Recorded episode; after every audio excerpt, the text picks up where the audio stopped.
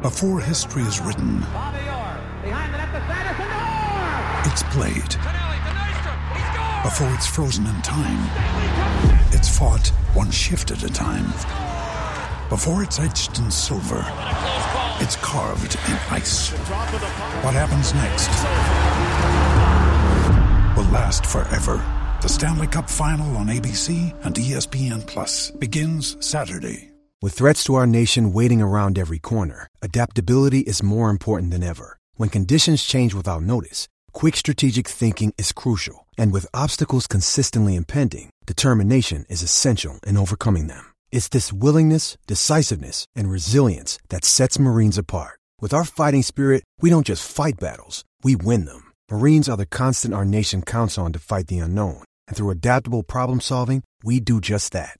Learn more at marines dot com. Hello and welcome to the Daily Red, your lunchtime catch-up on all things Liverpool F C. A little bit late today, folks. Apologies for that. But we do now know that Liverpool will play Inter Milan in the next round of the Champions League. The round of sixteen will see the Reds travel to Milan and play at the San Siro again against Inter this time before facing them at Anfield a couple of weeks later. The ties take place on the sixteenth of February and the eighth of March. And I've seen some mixed views on this draw. I think it's a good draw for Liverpool. Liverpool should have the stronger team. Inter are top of Serie A, and they are having a decent season. They're currently on a very good run domestically. They've won seven of their last eight games in Serie A. But this is not the same team that won the title last year. First and foremost, Antonio Conte is no longer the manager. That's a huge hit to take. Regardless of who you're bringing in, unless it's Klopp, Simeone or Guardiola, Simone Inzaghi is not on that level. He's not even on the next level, the likes of Hansi Flick, Thomas Tuchel, people like that. He's a good manager, not a great manager. But this is a good team. Samir Handanovic is still a good goalkeeper. But he is advanced in age now. He is thirty-seven. He's towards the tail end of his career. He's not as agile as he was. Still a good goalkeeper, but no longer a great goalkeeper.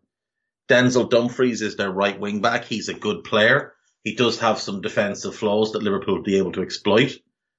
Ivan Perisic is nominally the left wing back. Again, not necessarily the best defender. Very good on the ball, but he's more of a midfielder or an attacker than he is a defensive player. So that could be an area Liverpool can exploit. The back three are excellent. Škriniar on the right, De Vries in the middle, Bastoni on the left. Each of them individually is outstanding. Collectively, they're brilliant. If you're going to pick a flaw, it will be the lack of pace in Stefan De Vries. That will be it.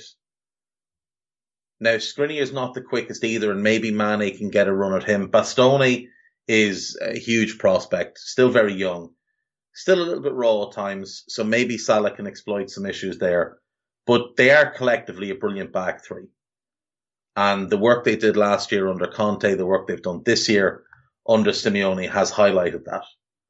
Only fifteen goals conceded in seventeen games this season, second best defensive record in Serie A. But they've really found their groove in recent weeks. Four straight clean sheets in Serie A.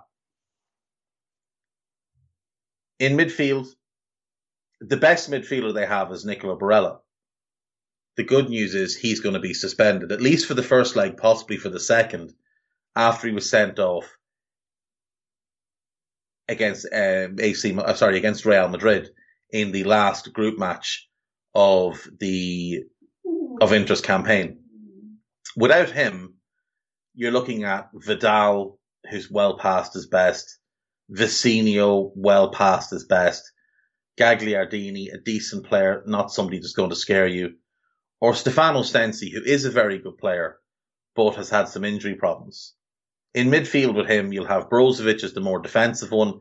He's an excellent player, a good passer of the ball, someone you have to keep an eye on.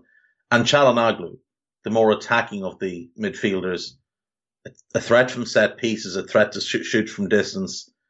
Not the most mobile player, not the best defensively. Definitely someone that could be exploited if he has to track runs from the likes of Jordan Henderson. And up front, it'll be Edin Dzeko and it'll be Lautaro Martinez. They've got other options. They've got Joaquin Correa. They've got Alexis Sanchez, but Dzeko and Martinez will likely be the starting two. Both very good players, both having good seasons. Dzeko has eleven goals, Martinez has ten. They haven't performed brilliantly in the Champions League as a pair. Dzeko still got three goals, though. And you would imagine he will be a threat from set pieces and from crosses into the box, of which there will be plenty. But we do have Virgil van Dijk. We do have Joel Matip. It's very hard to win a header in our box. We shouldn't have massive concerns over them, but we will have to respect them. They came second in their group behind Real Madrid, ahead of Sheriff Tiraspol and Shakhtar Donetsk. You would have said if they didn't get through that group, it would have been a massive failure. They lost both games to Real.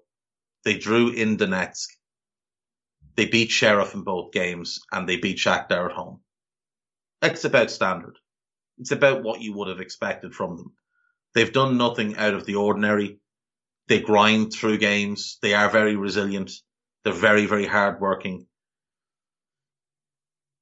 They'll play football, especially at home. They will try and, and play football. They won't just sit in a deep block and invite us to attack. That's not how Inzaghi operates. If it was Conte, yeah, that would be a concern. But Inzaghi has a different approach. He still plays his back three, but he's a much more attack-minded manager than Antonio Conte is. You could see that if you watched his Lazio teams while he was there.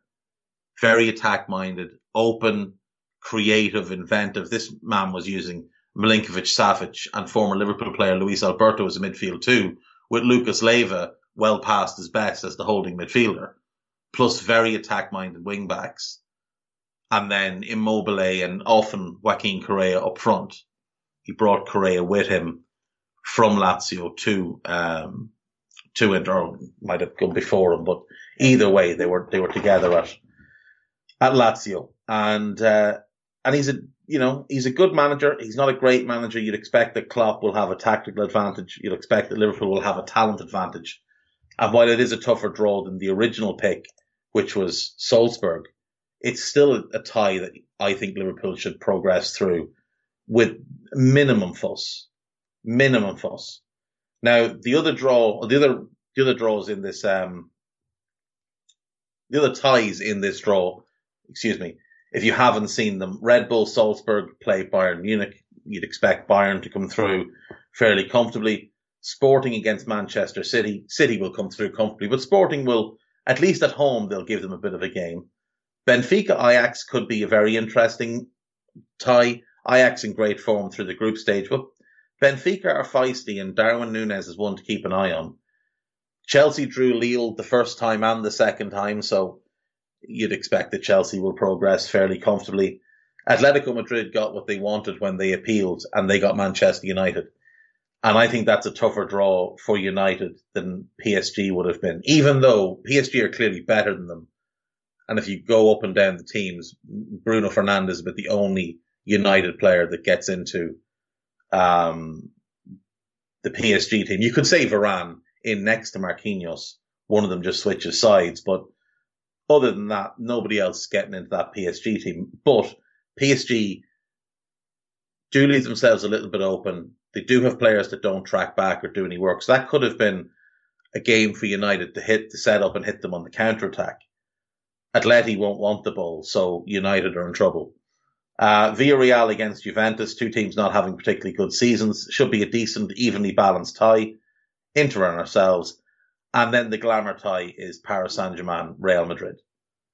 When UEFA didn't get Paris Saint-Germain, Manchester United, Messi versus Cristiano, you had to feel it was either going to be, you know, P S G against um, against Real or Bayern against P S G. It had to be one or the other. They were going to get a glamour tie out of this, and they got it. And I think Real Madrid should win those those games. I think Real are the stronger team and should come through those games. Uh, we'll jump around the main Liverpool sites. There is a brilliant article on This Is Anfield, written by Sam Maguire. Liverpool three point oh, how the Reds have changed the shape, and Thiago is the key. It's a really good read. I won't spoil any of it. Go and check that one out. Very, very good. I do think you'll enjoy it. Plans for Liverpool's first ever safe-standing Premier League game have been confirmed. Chelsea have confirmed that the visit of Liverpool on January second will kick off the Premier League's safe-standing trial, while which will include Reds fans in the away end. So that's big news. Now, obviously, I don't think there's been approval yet to put them in at Anfield, but if it goes well in other grounds, uh, Chelsea, Manchester City, Manchester United, Tottenham and Cardiff have all agreed to it already. I think we will see it become a nationwide thing. And I think it will massively help the atmosphere at a lot of stadiums. There's a couple of stadiums in particular that I think will, will really, it'll really add to the noise. Like Selhurst Park's already a great atmosphere, but with safe standing, I think it can be even better. Um, the sporting director of Swansea City, Mark Allen, has confirmed that Reece Williams' loan could be cancelled in January because he hasn't played enough. And the simple fact is that Liverpool don't send players out on loan not to play. So it may well be that Reece returns and then gets sent out on loan again. Or if Nat Phillips is sold in January, which does look likely as things stand, maybe, maybe Reece just stays around as fifth choice for the rest of the, the rest of the season. Uh, Harvey Elliott back with his best friend after he begins ball work. Doing some light, light ball work. That's good to see. It's good progress for him. On to Liverpool dot com. Plenty going on here. Lots of transfer-related stuff, as there always tends to be. Liverpool can hijack Chelsea transfer for prolific Arsenal forward in contract dispute. Keon Edwards, meant to be very, very promising. Meant to be a big-time talent. Arsenal, once again, dropping the ball on their own young players. It, it never ceases to amaze me how poorly run that club is. And um, Chelsea have been eyeballing this kid apparently for a couple of years, but Liverpool are now in the mix. And um, I, I think that would be a very smart signing. Could be a potential another Reece, uh, Rian Brewster. Bring him in, develop him, sell him on, or even better, you bring him in, develop him, and all of a sudden you've got a number nine for a long time. Liverpool will have transfer regret over ten-goal forward who idolised Luis Suarez.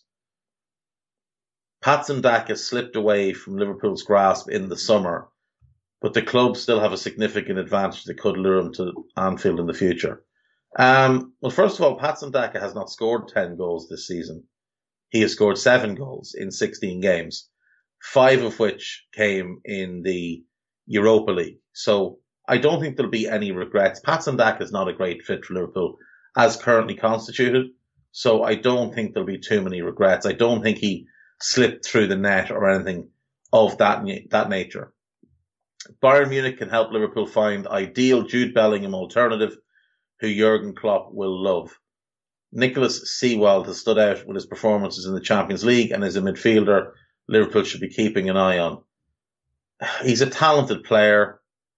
Let's not confuse him with Jude Bellingham. Jude Bellingham is a really, really special, special player. And let's not confuse a, a good young player with someone who's two years younger, already substantially better. That's just a bit silly. Uh, Liverpool face unlikely rival for thirty million star as sporting director makes big call. Uh, this is the Media Digest, so they've got a piece on Liverpool versus Inter. Uh, Champions League throws up transfer prospects. Obviously, Atletico or Inter Milan rather with Lautaro Martinez. He is one that's been linked to Liverpool before. There's a bit there on Reece Williams and a bit on Adeyemi. So, um, if, look, Barca have no money. Barca aren't signing anybody of note for the foreseeable, so we shouldn't really be worrying about them. On Anfield Index dot com, we have a piece up by Stephen Smith about Inter Milan and the knockout stages. So check that out. And there are loads and loads of new podcasts. On the free side, there's still the Nina Kauser show there and the new Liver Birds, if you want to check those out. On Anfield Index Pro, we've got loads.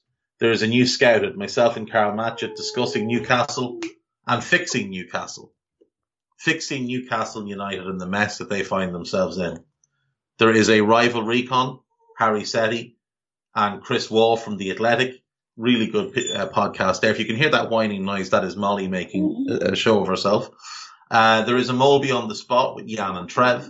So do check that one out. There is the new, the new Under Pressure. Now, there's no Dan Rhodes. There's no Gags Tandon. There's no Phil Barter. It is just Dan Kennett and Simon Brundish. It is good. Check it out. And released today, the new Scouts of Tommy's, Jim Boardman and Jay Reid. Always worth a listen when those two get together. Coming later today, we hope Money Talks. Had to be cancelled yesterday, unfortunately. Uh, but Mo will be joined by Omar Chowdhury. Really good guy. Give that one a listen when it's up and out. Obviously, Thursday after the game, there will be a post-match Raw. Uh, and we'll have a few other bits and pieces coming this week too. So loads to listen to. If you are an Anfield Index Pro subscriber, thank you very much. If you're not, check it out. Do the trial, seven-day free trial. If you're on the trial, stick with it. It is the best content you're going to find anywhere. Also check out the Anfield Index shop, which you can now find on Etsy. And if you use the code red ten, you will get ten percent off at checkout. That's all from me today, folks. Enjoy the rest of your Tuesday. From me and Molly, bye-bye. Sports Social Podcast Network.